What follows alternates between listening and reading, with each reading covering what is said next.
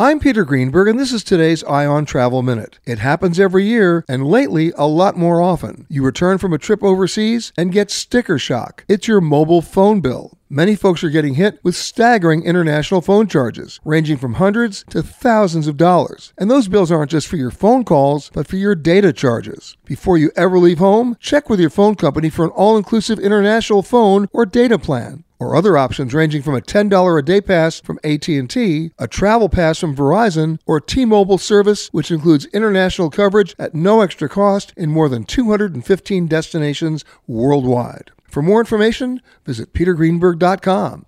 I'm Peter Greenberg, and this is today's Eye on Travel Minute.